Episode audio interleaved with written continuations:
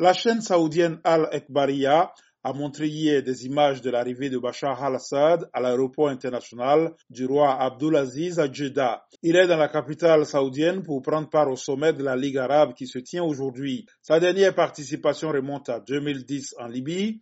La Syrie espère par ce retour que les riches monarchies du Golfe vont aider à la reconstruction. Le sommet se tient dans un contexte de détente marqué par le rapprochement entre le royaume saoudien et l'Iran, son grand rival régional. 22 pays arabes vont se pencher sur le conflit au Yémen, embourbé dans une guerre depuis plus de huit ans et où Riyad soutient le gouvernement face aux rebelles outils soutenus eux par Téhéran.